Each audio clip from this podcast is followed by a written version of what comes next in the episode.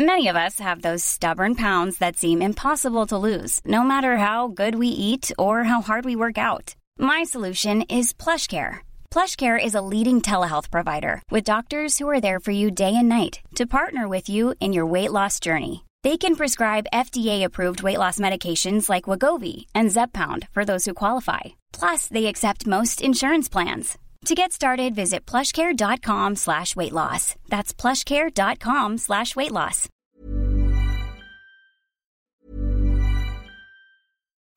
Life is full of what ifs. Some awesome, like what if AI could fold your laundry?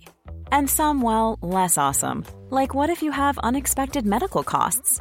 United Healthcare can help get you covered with Health Protector Guard fixed indemnity insurance plans they supplement your primary plan to help you manage out of pocket costs. No deductibles, no enrollment periods, and especially no more what ifs. Visit uh1.com to find the Health Protector Guard plan for you. Spring is my favorite time to start a new workout routine. With the weather warming up, it feels easier to get into the rhythm of things. Whether you have 20 minutes or an hour for a Pilates class or outdoor guided walk, Peloton has everything you need to help you get going. Get a head start on summer with Peloton at onepeloton.com.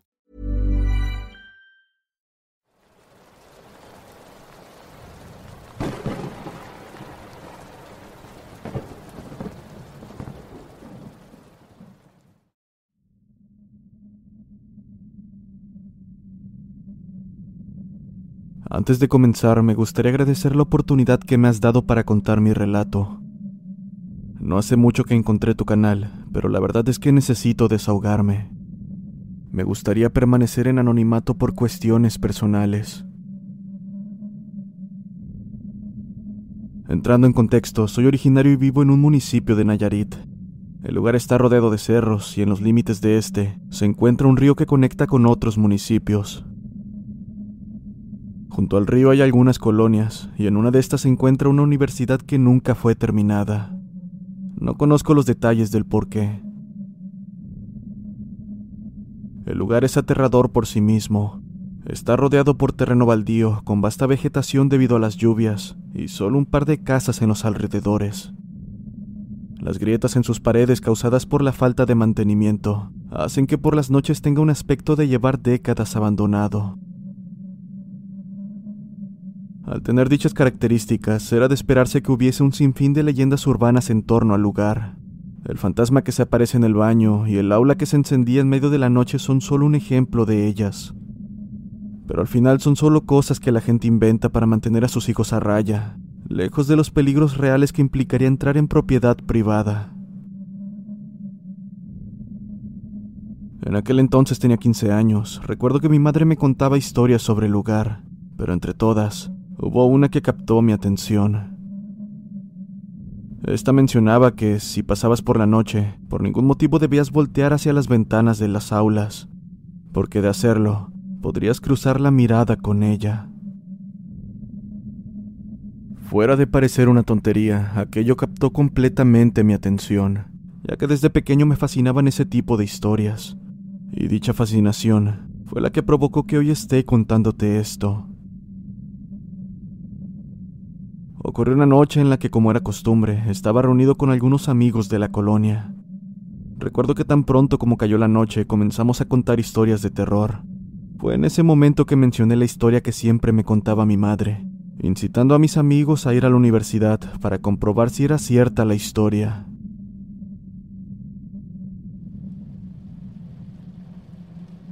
Recuerdo bien esa noche. Debido a que se acercaba una tormenta, el cielo estaba más oscuro que de costumbre, sin luna ni estrellas, completamente cubierto por una espesa capa de nubes que de vez en cuando dejaba escapar un destello cada que un relámpago aparecía. Probablemente aquello fue la causa de que solo dos amigos de los seis que se encontraban aceptaran ir. Los llamaremos Pablo y Luis. Para cuando nos despedimos de los demás eran aproximadamente las 10 de la noche, y después de 10 minutos ya nos encontrábamos llegando al lugar. Además de verse aterrador, el lugar emitía una especie de mala vibra. No sé cómo explicarlo. Era una especie de sentimiento que nos mantenía alerta, como si estuviésemos siendo observados. Fue ahí que recordé las palabras de mi madre, y como tal, lo atribuí a su gestión por haber contado la historia a mis amigos. Y para ser honesto, definitivamente no dejaría que ese pensamiento terminara con los planes de aquella noche.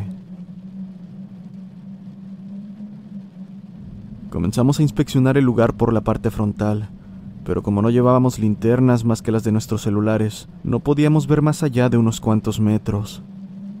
Además, al ser un lugar abandonado no había luces que iluminaran algún rincón, y el alumbrado público era escaso, por no decir inexistente. Al frente se encuentra el portón principal, justo en la parte del medio. Cuatro aulas con segundo piso a cada lado, y una oxidada cerca de malla que impide el paso. Por supuesto, eso no impidió que entráramos, y una vez dentro comenzamos a recorrer el pasillo principal. La verdad es que nunca había estado en aquel lugar, solo lo conocía por fuera, y debido a que hay una gran lona cubriendo la entrada, me era imposible ver qué había más allá de esta. Para entrar en más detalles, al final del pasillo hay una especie de explanada, donde había algunos pupitres viejos y oxidados. Nada fuera de lo que esperaría encontrar en un sitio así. Al volver la mirada al pasillo principal y dirigirla hacia una de las aulas del lado izquierdo, pude ver algo. Era lo que solo puedo describir como una persona encorvada, caminando lentamente dentro de una de las aulas. A pesar de que aquello me tomó por sorpresa, lo atribuí a un efecto visual causado al dirigir la linterna de mi celular en esa dirección. Así que omití ese detalle a mis amigos y continuamos avanzando. Las aulas no tenían algo que destacar, solo pupitres y algunos casilleros mal acomodados. Sin embargo, al dirigirnos hacia las escaleras que conectan al segundo piso, pudimos escuchar algo. Aquel sin dudar el sonido de un pupitre siendo arrastrado. Fue breve, como si alguien lo hubiese golpeado accidentalmente. Está de más decir que nos congelamos en el momento que lo escuchamos. ¿Por qué se detienen? Pudo haber sido un animal. No sean tan miedosos, mencionó Luis. Pablo y yo dimos un suspiro y pensé en lo tonto que me vi al asustarme por algo así. Pero hasta Luis dejó de burlarse de nosotros cuando escuchamos como si estuviesen llamando a la puerta metálica del aula. Solo que el sonido comenzaba desde el final del pasillo hasta llegar donde estábamos. Daba la impresión que alguien iba tocando cada puerta con un intervalo constante de tiempo. Nunca voy a olvidar la manera en que se escuchaba.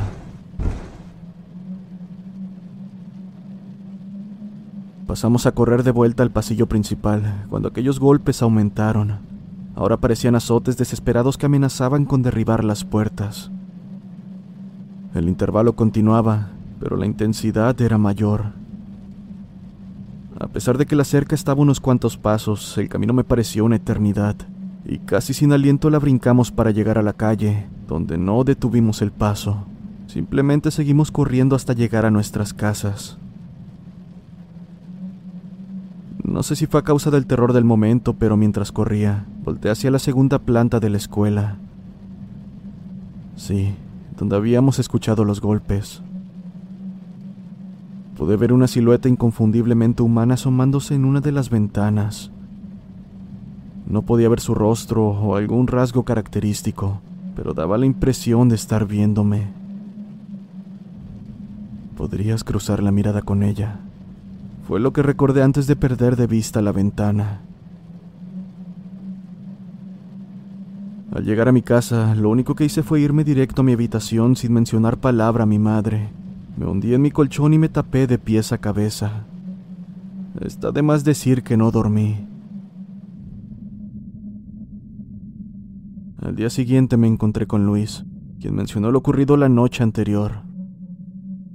Al parecer él no había visto lo mismo que yo, pero llegamos a la conclusión de que lo que habíamos escuchado había sido real. Y no sé si fue a raíz de lo ocurrido, pero a partir de ese momento tanto Luis como Pablo dejaron de frecuentarme poco a poco hasta que dejaron de hablarme, aunque era más bien como si estuvieran evitándome. Con el paso de los días la situación no hizo más que empeorar. Despertaba gritando y sudando frío casi todas las noches. Lo primero que experimenté fueron pesadillas. En mis sueños me encontraba recorriendo las aulas del segundo piso de aquella escuela, cada aula completamente vacía. Lo hacía una y otra vez hasta llegar a una donde habían sillas ordenadas formando un círculo, y al centro del mismo había una sombra que sobresalía entre la oscuridad. Acto seguido perdía por completo el control de mi cuerpo y solo podía observar cómo aquella cosa dirigía lo que solo puedo pensar era su rostro, hacia donde yo me encontraba. En cada pesadilla no lograba ver su rostro, pues siempre despertaba gritando en el momento que sentía clavaría su mirada en mí. Aquellos eventos no tardaron en captar la atención de mi madre, quien me preguntó qué era lo que me ocurría. Y bueno, la excusa de simplemente tener un mal sueño dejó de funcionar, así que sin más remedio le conté lo que me había ocurrido, omitiendo el hecho de que había sido acompañado. La verdad es que no quería meter en problemas a mis amigos, aunque estos ni siquiera me voltearan a ver. Recuerdo perfectamente el rostro de mi madre al terminar de contarle lo sucedido. Fuera de un ceño fruncido por la ira, aquella mirada reflejaba preocupación tan profunda como si de quitarle a su hijo se tratara. No mencionó detalles al respecto, simplemente me abrazó y comenzó a susurrar que todo estaría bien. La verdad es que aquello me tomó por sorpresa y más que nada me encontraba confundido por lo que, con vergüenza admito que rompí en llanto. Y la razón es que, a pesar de no haber recibido explicación, por dentro sabía que aquello que había hecho no había sido una simple travesura de un par de jóvenes buscando entretenimiento. Muy dentro de mí, sabía que aquella sombra que vino fue mi imaginación. Y sobre todo, más tarde me daría cuenta de que las pesadillas que me habían estado atormentando escalarían a niveles inimaginables. Al día siguiente amanecí con temperatura debido a varias noches sin dormir lo suficiente. Aquello significaba que pasaría en cama todo el día. Fue aproximadamente por la tarde cuando escuché la puerta principal abrirse. Debo mencionar que la casa era pequeña, de dos habitaciones. Una la ocupaba yo y la otra mi madre. A pesar de que no me sentía muy bien, pude escuchar a mi madre platicar con alguien, a quien pronto reconocí su voz. Era el cura de la iglesia a la que mi madre asistía cada domingo.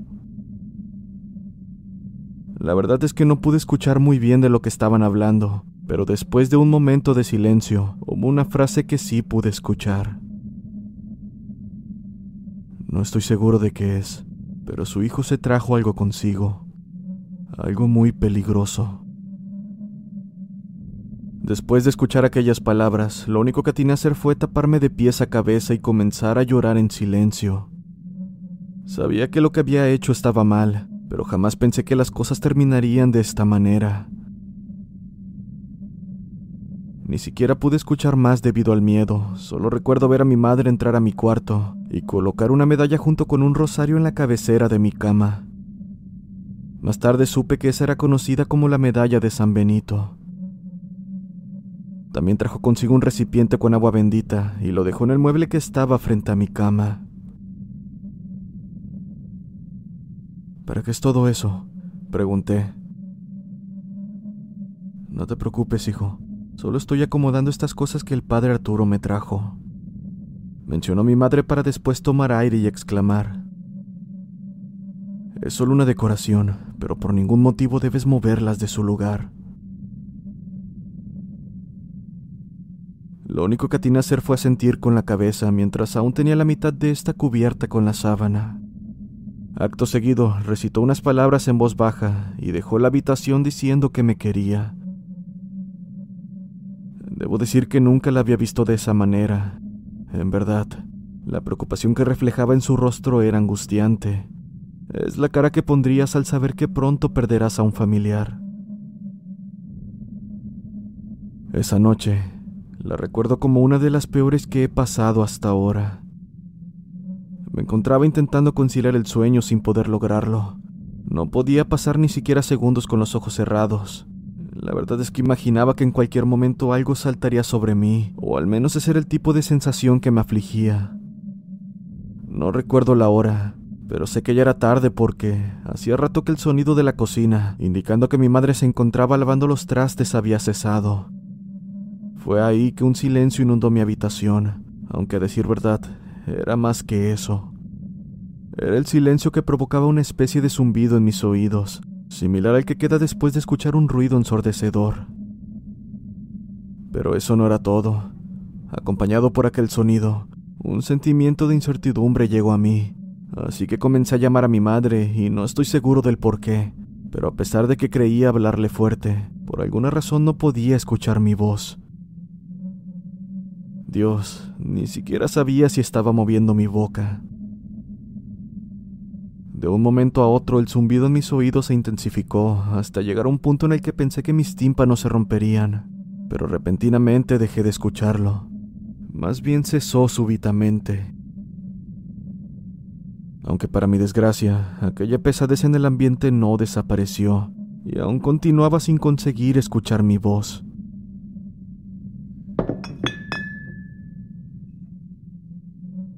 El sonido de un recipiente de cristal hizo que dirigiera la mirada hacia el mueble que estaba frente a mí, a un lado de la puerta. Rápidamente me di cuenta que era el frasco con agua bendita que mi madre había colocado ahí. Este comenzó a rodar lentamente hasta caer y terminar rompiéndose por el impacto con el suelo. Ahora tenía la mirada fija en el borde de la cama y quiero que quienes estén escuchando esto se pongan en mis zapatos al menos una vez. Sé que esto podría ser producto de la fiebre, acompañado de la sugestión que pudo haberme provocado el haber visto aquella sombra en la ventana de la universidad. Pero, aunque hubiese sido así, el miedo que sentí sin duda fue real, y lo que vi es algo que jamás olvidaré. Aunque me encontraba a oscuras, mi vista ya se había acostumbrado a lo suficiente, lo suficiente como para ver cómo desde el lugar donde había caído el frasco con agua bendita, en el borde de la cama, emergió lo que al principio parecía una mancha oscura, la cual poco a poco identifiqué como la silueta de una cabeza. De ella sobresalían lo que parecían ser pedazos de pelo, completamente descuidados, y como si estos hubiesen sido colocados al azar en su cráneo. Solo la mitad de su cabeza era visible, como si estuviera escondiéndose, o como si solo quisiera asomarse lo suficiente para verme. Entonces me percaté de que en realidad sí estaba mirándome. Al principio no lo había notado por el miedo, pero de entre esa cosa que estaba al final de mi cama sobresalían dos puntos negros, tan negros que sobresalían entre la oscuridad de su ser. Estaba completamente aterrado, así que comencé a sollozar en silencio, lo único que podía hacer era pensar que aquella cosa que tenía frente a mí era lo mismo que había visto en aquella ventana. Pensé que de alguna manera lo habíamos hecho enojar, y ahora estaba en mi habitación para hacer conmigo cosas que jamás podré expresar con palabras. Estaba al borde del colapso mental cuando el estruendo de la puerta hizo que volviera en mí y dirigiera la mirada hacia ella. Fue ahí que comencé a gritar a todo pulmón. Pensé que era mi fin, pero aquella silueta que estaba frente a la puerta se dirigió rápidamente hacia mí. Me abrazó y comenzó a decirme que todo estaba bien. Era mi madre. Entre lágrimas le conté lo sucedido y cuando dirigí la mirada al lugar donde había visto aquella cosa, simplemente ya no había nada. Tranquilo, hijo, vamos a superar esto, mencionó mi madre entre lágrimas. Definitivamente estaba tan asustada como yo. Y bueno, esa noche me quedé en el cuarto de mi madre, rezando hasta que el cansancio terminó venciéndome. Pasó una semana después del suceso y no había vuelto a experimentar lo sucedido, nada más allá de las pesadillas. Parecía que tanto la medalla como el rosario y el agua bendita habían funcionado de alguna manera. Pero aquella paz fue solo una especie de descanso que aquella cosa me había dado, ya que no pasó mucho tiempo para que cosas incluso peores comenzaran a ocurrir.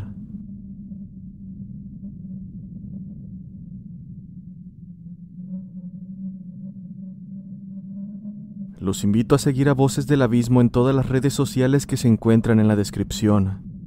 Si les gusta el contenido, no olviden dar like y compartir, ya que de esta manera ayudarán a que el canal crezca cada vez más.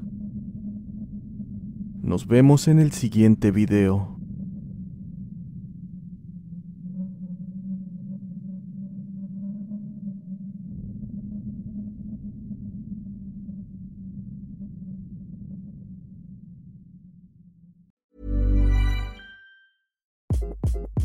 Hi, this is Craig Robinson from Ways to Win, and support for this podcast comes from Invesco QQQ, the official ETF of the NCAA. Invesco QQQ is proud to sponsor this episode, and even prouder to provide access to innovation for the last 25 years. Basketball has had innovations over the years too. We're seeing the game played in new ways every day. Learn more at Invesco.com slash QQQ. Let's rethink possibility. Invesco Distributors, Inc.